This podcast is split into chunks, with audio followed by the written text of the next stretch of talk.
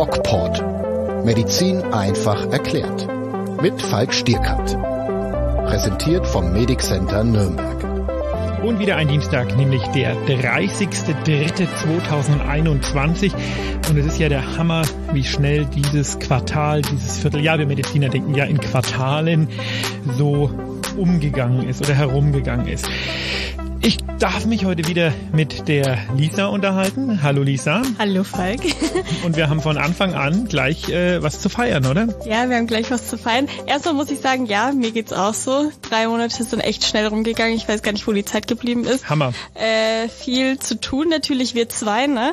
Aber für alle anderen äh, ist, ich weiß nicht, ob Jahr, ja. ich weiß nicht, ob die Zeit da bei denen langsam rumgegangen ist, muss ich ganz ehrlich sagen. Ja, jetzt, ähm, äh, jetzt erzähl doch mal was wir yeah zu feiern haben. Komm, Lisa. Wir haben zu feiern. Du hast ein großartiges Projekt gestartet. Das meinte ich gar nicht. Warte, wir, wir, wir fangen nochmal an. Erzähl doch mal, Lisa, was wir zu feiern haben. Haben wir zu feiern? Wir haben zu feiern, dass wir die 50.000 äh, Downloads äh, bei unserem letzten Podcast-Projekt geknackt haben. Sehr cool. 50.000 Downloads. Es waren nach äh, 48 Stunden waren es schon über 40.000 Downloads. Und da wollen wir uns natürlich bei euch bedanken dafür, weil ähm, das ist äh, das ist der Hammer. Wir also der Hammer. Wir bedanken uns jedes Mal. Merkst du es? Ja, ja weil es immer mehr so. wird, oder? Es wird immer mehr und ja. es wird immer krasser und ja. ähm, wir sind mittlerweile mittlerweile wirklich schon ein großer Podcast. Ja. Ein richtig großer Podcast. Also na klar kommen wir an die Zahlen von Herrn Drosten nicht ran, aber das ist ja auch gar nicht unser erklärtes Ziel. Ähm, aber trotzdem sind wir mit 50.000 Downloads für eine Folge innerhalb einer Woche sind wir richtig, richtig gut. Das zweite, was wir zu feiern haben, ist, dass die äh, DocPod Homepage im Laufe der nächsten Woche an den Start gehen wird. Ach, tatsächlich. Ja, ich habe vorhin mit der Katja aus dem Medic Center Team noch so ein paar Einzelheiten, ähm, grafische Einzelheiten besprochen. Aber ganz grundsätzlich ist die fertig mhm. und ähm, sieht auch echt cool aus. Vielleicht kannst du mal kurz sagen, was man darauf findet. Ja, unter docpod.de oder falkstierkat.de oder falkstierkat.com. Also diese Domains ähm, muss man eingeben, um eben auf diese Seite zu kommen. Und dann findet man immer die neueste Folge. Man findet die neue Neuigkeiten, News, ähm, man findet ein bisschen was zu mir. Ich wollte ein bisschen was zu dir reinschreiben, aber du hast mich bis jetzt noch nicht mit äh, wichtigen Informationen beglückt. Das kommt vielleicht noch. Es kommt noch. Man findet was zu, äh, zu den Büchern, man kann Kontakt mit uns aufnehmen und wie ich schon gesagt habe, man findet was, und Achtung, jetzt kommt die Überleitung zum heutigen Thema, man findet was über die Neuigkeiten, die das DocPod-Projekt, die der DocPod so zu verkünden hat oder in Angriff nimmt. Und da haben wir heute, ich habe es auf Instagram schon ähm, relativ stark geteasert, haben wir heute eine ganz äh, wichtige und, und, und, und spannende Ankündigung zu machen. Ja, und es war tatsächlich deine Idee, das ist dein Projekt ja. jetzt in den nächsten Wochen. Ähm, ich bin gespannt, wie das umgesetzt wird.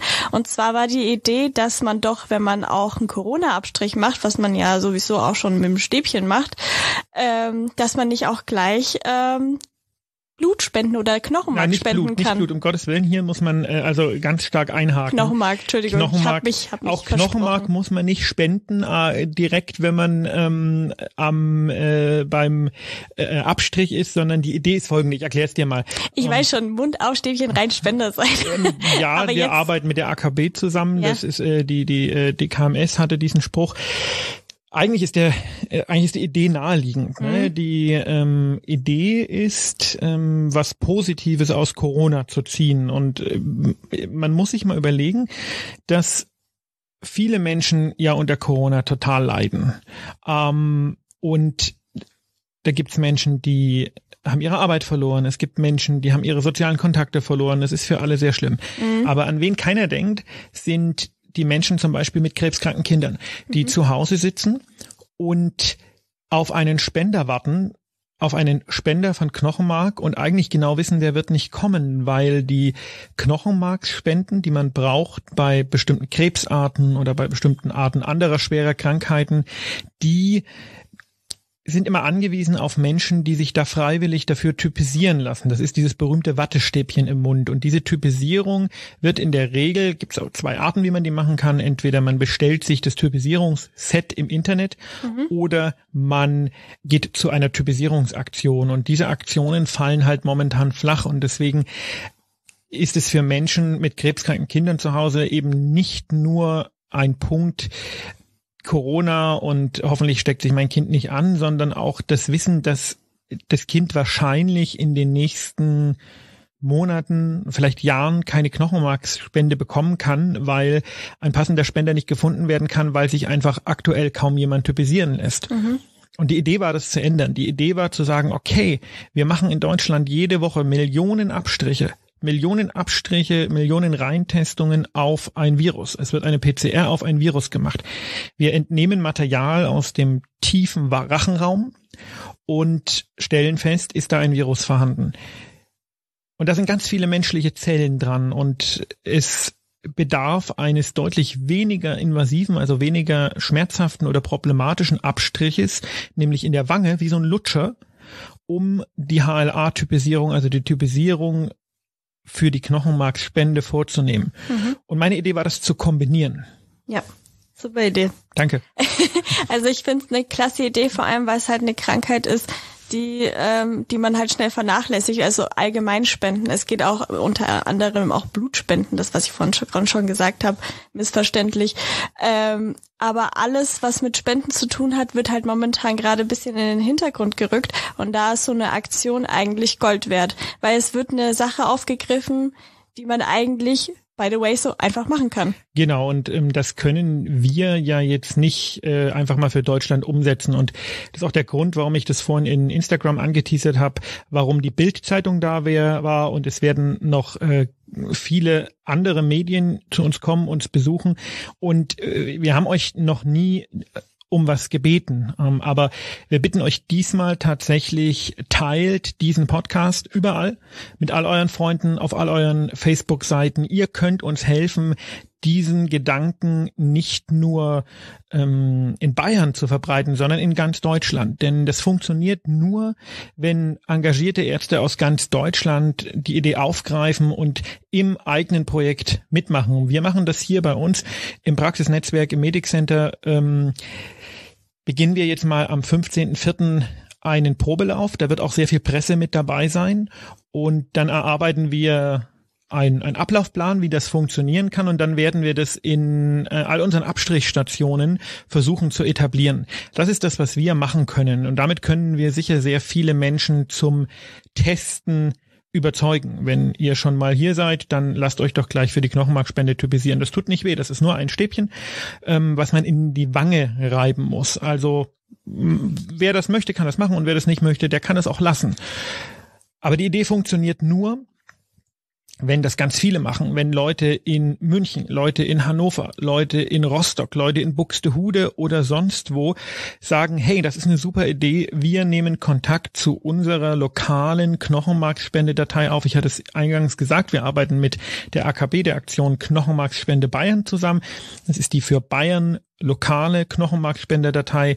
Das heißt aber nicht, dass die Spenden, die dann vielleicht daraus resultieren, nur in Bayern verteilt werden, sondern das ist weltweit. Ja, man sucht also weltweit nach passenden, nach sozusagen, nach sogenannten genetischen Zwillingen.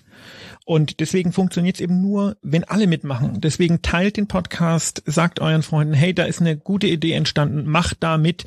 Ähm, Ärztefreunde oder auch Freunde, die Ärzte kennen und die ähm, die Ärzte dazu motivieren können. Wir brauchen jeden, der da mitmacht und natürlich auch jeden, der da Knochenmark spendet, beziehungsweise in dem Fall eigentlich sich nur ein Stäbchen in den Mund ähm, stecken lässt, nur in den Mund und sich als Spender registrieren lässt. Ja, jetzt ist es ja auch so, dass äh, Knochenmarkspende ja schon ein bisschen äh, umstritten ist. Also ich kenne viele, die das nicht machen würden. Ehrlich? Sage ich jetzt mal. Ich, ja, ich, ich weiß, ich weiß jetzt nicht die Gründe, aber ich glaube, es ist wichtig, Aufklärungsarbeit dazu zu leisten. Vielleicht Absolut. kannst du mal ganz kurz erklären, wie das so, wie das so funktioniert. Ja klar, du hast gerade gesagt, man kann sich entweder das nach Hause bestellen lassen oder man macht es direkt dann am Abstrichcenter.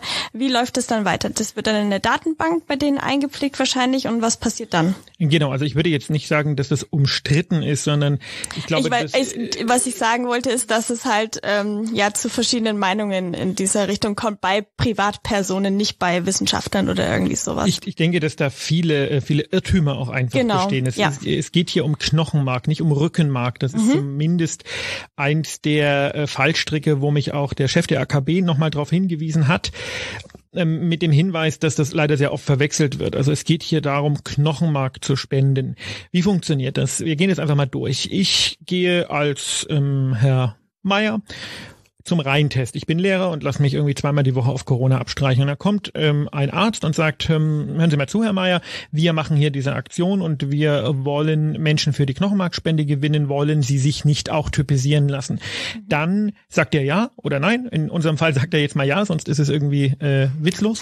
und ähm, bekommt ein Stäbchen in die Hand. Das sieht aus wie ein Q-Tip das ist, glaube ich, sogar was ähnliches wie ein Q-Tip. Mhm. Und dieses Stäbchen nimmt er und rollt es eine Minute lang über seine Wangenschleimhaut. Ich habe das vorhin gemacht, das ist äh, eigentlich recht angenehm. Und dann gibt er uns das Stäbchen, bekommt ähm, eine, muss natürlich vorher unterschreiben, bekommt eine Infobroschüre, bekommt einen Aufklärungszettel und muss damit er sich nicht irgendwie überfahren fühlt und im Nachgang dann sagt, hey, die haben mich da überfahren, ich kann ja da vor allen nicht Nein sagen, eigentlich will ich das gar nicht, muss er im Nachhinein noch einmal online gehen und seine Daten eingeben und bestätigen. So, mhm. das, damit ist gewährleistet, dass man auch nicht das irgendwie nach außen hin äh, sagt, okay, wir, wir überrumpeln euch alle. Und dann hat er sich das gut überlegt und dann bestätigt er das. Und dann hört er leider, leider, leider mit an Sicherheitsgrenzen der Wahrscheinlichkeit nie wieder was von dem Projekt. Ich bin seit Jahren, ich glaube seit über zehn Jahren registriert und ich habe leider nie irgendwas gehört. Warum? Und deswegen ist es so wichtig, dass es viele Leute sich bereit erklären, sich typisieren zu lassen ähm, es gibt nur sehr wenige genetische Zwillinge. Wenn jetzt ein, ein Kind, nennen wir es mal um, Max, dreijähriges Kind, bekommt Leukämie und Leukämie ist eine Krebserkrankung, die von den Stammzellen des Knochenmarks in der Regel ausgeht oder von den Stammzellen und die werden im Knochenmark gebildet. Heilbar ist die Krankheit oft nur, indem das gesamte Knochenmark durch eine Chemotherapie getötet wird. Und da man ohne Knochenmark nicht leben kann, braucht Max dann neues Knochenmark. Mhm. Und dieses neue Knochenmark, das kann nur von einem Spender stammen, der genetisch sehr, sehr ähnlich mit Max ist. Da werden sogenannte HLA-Antigene, das sind also komplexe Glykoproteine auf der Oberfläche von Zellen. Wir kennen das jetzt alle von Corona, also diese Antigene, diese Zellmerkmale werden abgeglichen und da kommt es nur sehr, sehr selten zu einem sogenannten Match, dass also Max zu Herrn Meier passt. Mhm. Und wenn Herr Meier Glück hat und Max Glück hat, dann wird Herr Meier irgendwann angeschrieben. Und hier setzt eigentlich so der Punkt ein, an dem ich die Idee für die Aktion hatte. Ich habe nämlich für den DocPod, für unseren YouTube-Kanal, einen Menschen, den Daniel, begleitet mit der Kamera, der als Spender angeschrieben wurde. Okay. Das Video ist noch nicht fertig, das kommt wahrscheinlich so im Frühsommer raus, weil das ist eine richtige Dokumentation. Mhm. Und äh, der hat mir sehr viel erzählt und so bin ich auch in Kontakt mit der AKB, also der Knochenmarksdatei für Bayern gekommen. Und in diesem Rahmen kam mir dann der Gedanke, und was passiert dann? Was passiert, wenn ich angerufen werde oder eine E-Mail bekomme, Sie würden als Spender zur Verfügung stehen? Dann habe ich natürlich nochmal die Möglichkeit zu sagen, ja, ich mache das oder auch nein, ich mache das nicht, völlig wertfrei. Und aus welchen Gründen auch immer kann man das jederzeit und immer ablehnen. Und ich werde auch noch ganz oft gefragt. Dann gibt es zwei Möglichkeiten, die dann medizinisch sehr davon abhängen, was genau der Patient, der passt, äh, für eine Erkrankung hat. Und da würde ich mich jetzt gar nicht so weit aus dem Fenster lehnen, sondern vielleicht das im einem der nächsten Podcasts mal mit dem Professor Mackensen besprechen. Der ist der ähm, Leiter der Knochenmarksspende in Erlangen mhm. und mit dem habe ich telefoniert und der ist sehr motiviert, uns da zu helfen, wie es geht. Mhm. Mm, deswegen glaube ich, er hat es auch angeboten, dass wir das mit ihm nochmal besprechen, wann jetzt das eine, die eine Spendenform und wann die andere Spendenform mh, mm, zum Einsatz kommt. Und es gibt, wie gesagt, diese zwei Formen. In Großteil der Fälle braucht man einfach nur einen bestimmten Teil der Blutzellen. Dann muss man nach in unserem Fall nach München, aber das gibt natürlich dann überall so Zentren, muss man fahren und dann bekommt man so eine Art Blutwäsche, was aber keine richtige Blutwäsche ist, sondern dem Blut werden einfach die Zellen entzogen, die für die Spende gebraucht werden. Die produziert der Körper wieder nach, das ist überhaupt kein Problem. Ähm, der andere Fall, wo wir jetzt den Daniel begleitet haben, das ist etwas invasiver. Und zwar, wenn man dann matcht, wie er das gemacht hat, also er hat gepasst, dann hat er in dem Fall eine Vollnarkose bekommen und ihm wurde das Knochenmark aus dem Hüftknochen entnommen. Nochmal, das hat nichts mit Rückenmark zu tun. Das ist Knochenmark. Das ist die weiche, rote Knochensubstanz, die in den Knochen ist, ein Organ für sich selber. Und Daniel hat das gut überstanden. Das ist ein invasiver Eingriff. Das muss man auch so benennen.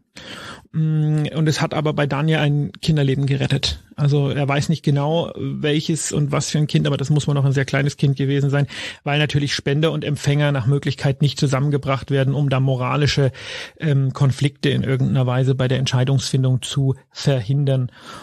Und das ist der ganze Prozess. Und mh, mm, leider wird ein Großteil der potenziellen Spender nie angeschrieben. Oder vielleicht auch zum Glück, weil es so unendlich viele Leute natürlich auch keine Blutkrebs bekommen, aber es sind viele. Mhm. Wir haben vorhin nachgeguckt, es sind 1700 Kinder im Jahr, die daran versterben. Krass. Ja. Und diese Kinder haben momentan kaum Hoffnung. Mhm. Und diese Eltern auch nicht.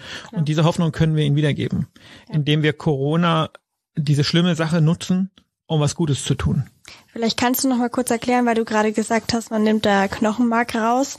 Ähm, weißt du, wie groß das Stück ist und ob das für, für den, für den Patienten, der quasi dann operiert wird, sage ich jetzt mal in Anführungsstriche, ähm, ob das für den gefährlich ist oder kannst du einfach mal kurz ein bisschen erklären, nur dass man halt die Angst irgendwie wegbekommt, äh, weil man, wenn, wenn du sagst, okay, man kriegt eine OP, ist ja natürlich Nein, man schon kriegt eine Vollnarkose, habe ich gesagt. Das ist kein Stück Knochenmark. Knochenmark ist kein ist kein feste keine feste Substanz, mhm. sondern das ist ähm, flüssig gelförmig so mhm. in der Art, ja.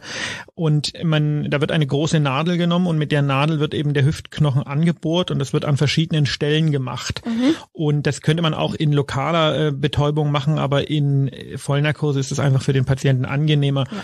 Man hat die üblichen OP-Risiken. Also man hat das Risiko, dass in der Narkose irgendwas schief geht, man hat das Risiko einer, ähm, einer Infektion. Das sind schon, das muss man schon benennen, wenn man für diesen Fall, was nur 20 Prozent der Fälle sind, der Knochenmarkspende eben passt, wo man diese Vollnarkose braucht, dann hat man so die klassischen OP-Risiken, die sich aber in einem Bereich, äh, da müsste man jetzt auch nochmal konkret fragen, aber weit, weit, weit unter ein Prozent ähm, aufhalten. Mhm. Also jedes, jedes Venenstripping, jede Brustvergrößerung ist gefährlicher als das.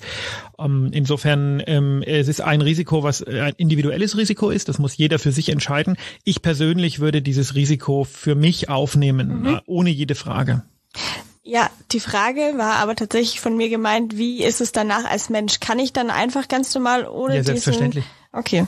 Das da ist gar Frage. nichts, gar du, nichts. Du hast keine negativen Nachteile Nein, nein, das davon. wird innerhalb von wenigen Tagen bis Wochen wird das, was entnommen wurde, nachgebildet. Da mhm. ist überhaupt null, nichts. Okay, ein, zwei super. Wochen, also Daniel war ein, zwei Wochen ein bisschen, war auch zwei Wochen krankgeschrieben, das mhm. gehört dazu, einfach für die Rekonvaleszenz. Der war ein, zwei Wochen etwas schlapp, ähm, hat jetzt keinen großen Sport machen können, nicht joggen gehen können oder so, aber dem ging es nach zwei Wochen schon wieder super. Und das wird er uns auch in dem ähm, Dokumentarfilm wird er uns das auch nochmal mhm.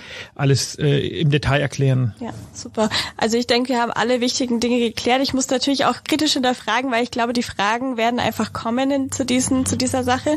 Und ähm, ja, ich hoffe, dass alle diesen Podcast teilen im Endeffekt, ein paar Infos rausgeben an vielleicht bekannte Freunde, Familie und dann wird die Sache auch gut rumkommen. Und ähm, ja, ich bin positiv da eingestellt. Genau, es geht um diese Idee, die Idee muss einfach sich in den Köpfen überall von Norden nach Süden und am liebsten in ganz Europa verteilen, damit wir, Corona ist so ein Mist. Und wir wollen es nutzen, um was Gutes daraus zu holen, denn es ist nun mal da. Und jetzt wäre es doch gut, wenn wir das Beste daraus machen und am Ende sagen, hey, wir konnten wenigstens mit Corona auch ein paar Leben retten. Ja.